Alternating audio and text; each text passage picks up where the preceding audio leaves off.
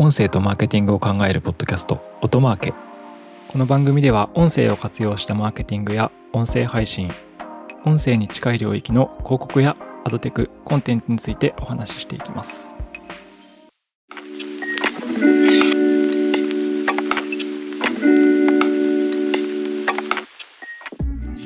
音なるの高橋哲司です。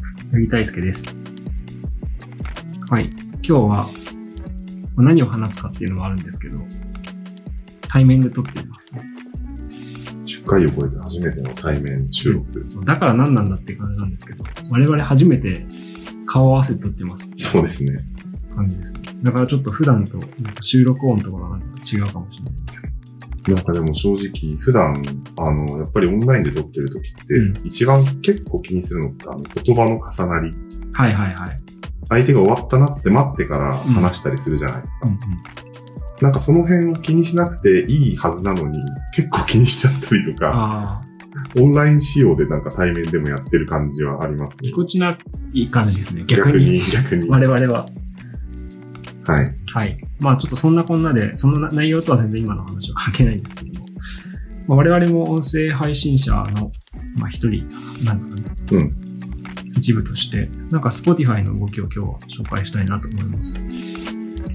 えーっと、1月20日のリリース情報ですね。えっと、Spotify が次世代音声コンテンツクリエイターの支援プログラムを始めましたっていう記事で、あのクリエイターサポートプログラムという、あの、取り組みを開始したっていう、日本のこれ Spotify Japan ですね。公開してます。うんうん第1弾としてサポートするクリエイター3組を発表。うんうんうんすごいですね。クリエイターサポートプログラムって、何のひねりもない、覚えられないタイトル。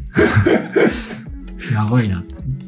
まあでも選ばれてる方々は本当に、ポッドキャスト界隈では、まあ、受賞歴があったりとか、そうですね。人気のポッドキャスト、そうですよね。ラジオとか。あと、ハパ英会話の。70。そう。僕ラジオですね。で、なんかコンセプトがあるみたいで、Spotify Japan。これでもなんかリリースは Spotify AB 名義になってるな。あ、でも違うね。Spotify Japan ですね。すねジャパンが企画してるやつですね。で、はえっと、テーマが3つあって、3つの軸があるって言ってるのか。で、発掘、ディスカバー、共有、コミュニティ、育成、インキュベーション。う3軸で、あの、次世代の音声コンテンツクリエイターの創作活動を支援するよっていうプログラムらしいです。で今回のリリースは、その発掘、共有、育成の3軸のうちの1つ目の発掘のその一環って感じなんですかね。そうですね。まあでも違うか。第1弾だ。第1弾がこの3つの番組を Spotify の独占配信新番組として出すよって書いてるだけであって、これを軸に、3軸は全部かかってくるのかな。発掘はもう、ああ、むしろ発掘に関してはもう対象になってて、共有育成の対象になるんですかね。うん。この3つの番組がどう関係するのかっていうのは、ちょっと、まあ全部なのような気がしますけど。実は Spotify ってあの、サウンドアップっていうサポートプログラムを、まあ海外だとやってるんですよね、すでに。はい。えっと、アメリカ、イギリス、アイルランド、ドイツ、オーストラリア、スウェーデン、ブラジル。うん。だからアメリカとヨーロッパとオーストラリア。で、ブラジルがへえって思ったんですけど、ここまで始まってて、やっぱ日本はまだ全然入ってないんですね。そうですね。だからめちゃめちゃ後進国ですね。もう後回しも後回しですね。去年の段階で、サウンドアッププログラム自体は3年目になりますがっていうのが、あの、アメリカの Spotify のニュースルームの記事で出てるので、うん。2020年6月に3年目だって言ってるから、2017年ぐらいからやってたけどね。そうですね。うん。で、過去3年間で2万件以上の応募があって、最終的には英国、オーストラリア、米国、ドイツ全体で60人がプログラム。あ、結構絞られるんですね。うん。2万件応募があるのもすごいけど。でその後、卒業生のうち10人が独独自の番組を立ち上げ、3人がプラットフォームに Spotify オリジナルポッドキャスト。なんかもう、あれですね、オーディション番組割のうん。倍率なんですね。えー、これを、の日本版をやったって感じなんでしょうね。そうですね、育成コースみたいなもうちょっと、もうちょっとあと既存の人気番組を取り上げていくっていう感じ。若干やっぱり前回の Apple のやつと被りますよね。あそうそうそう若干っていうか、だだかぶり、Apple がね。そう。で、時系列としては3年前から、まあ、3.5年前はい。から Spotify は、この。育成プログラムであるサウンドアップをやってるわけなんで、で、前回の我々の配信でもお話ししたんですけど、Apple がね、あの1月の20日はい。に、あの、ポッドキャスターの支援プログラムみたいな、クリエイター支援やるよっていうのが出てたんですけど、はい。まあ、3年半置いてかれて Apple さんで、しかもその日に同じ、あの、面白いことに日本の Spotify が同じ感じで、日本ローカライズの、あの、クリエイターサポートプログラムっていうのを投入してきてるっていう、うんうんうん。なんか面白いなと思います。まあ、やっぱり、ポッドキャストに関しては欧米の方が進んでるので、まあ、Spotify が先駆けてやってるっていうのは、あれですけど、まあ、日本でこういうのが始まるのは非常に楽しみなプログラムではあるかなと思います。そうですね。なんかすごいモチベーションになりますよね、これ。配信者の人たちも。Spotify にこういう風に支援してもらえるかもとか。うんうん。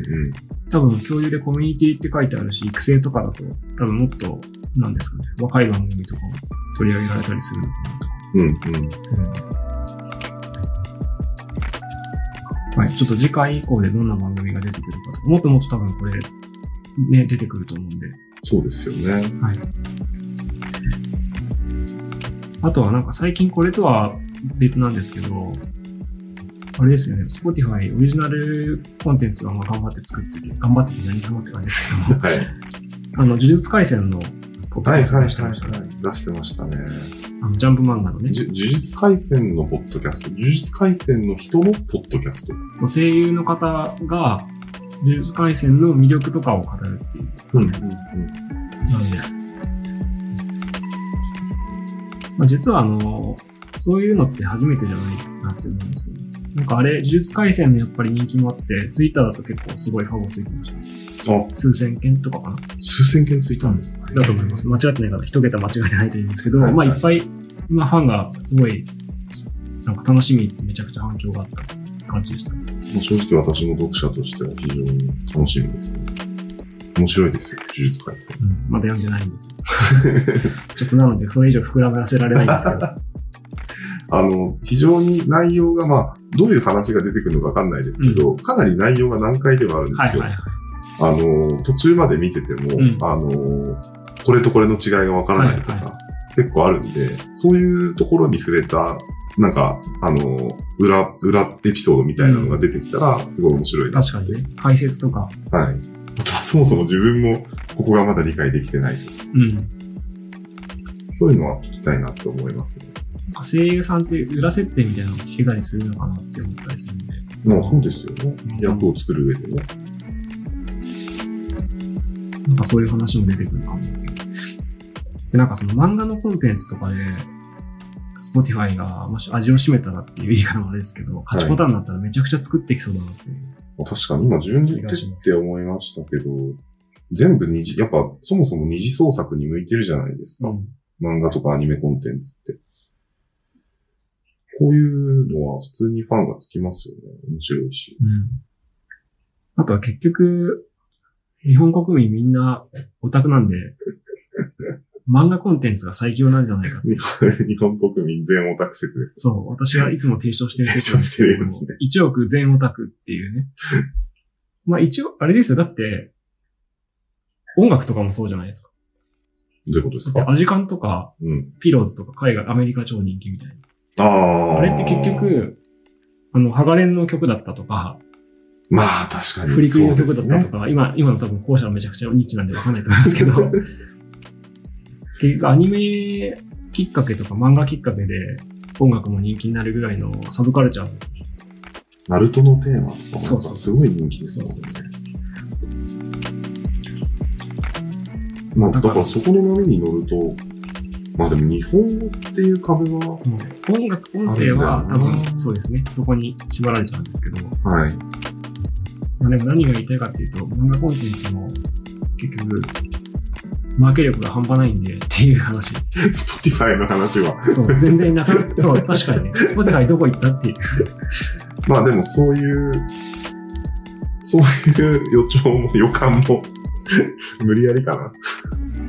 いやー、でもうまくいったらめっちゃやる気がしますまあ、。こういったやっぱり、ポッドキャスト周りは日本も海外もどんどんニュースのペースが上がってるので、我々も置いてかれないようにというか、そのさその先端を走れるように引き続きそうですね。ちょっと、していきましょう。そうですね。我々からあの今度、これもしかしたら配信してる時は出てるかもしれないんですけど、あの市場に対して、ちょっと情報というかね、あの価値のある、なんですかね、リリース情報を一つ用意してるんですね。楽しみですね、はい、これは。それもちょっとまた出せればなと思います。はい。はい。じゃあ、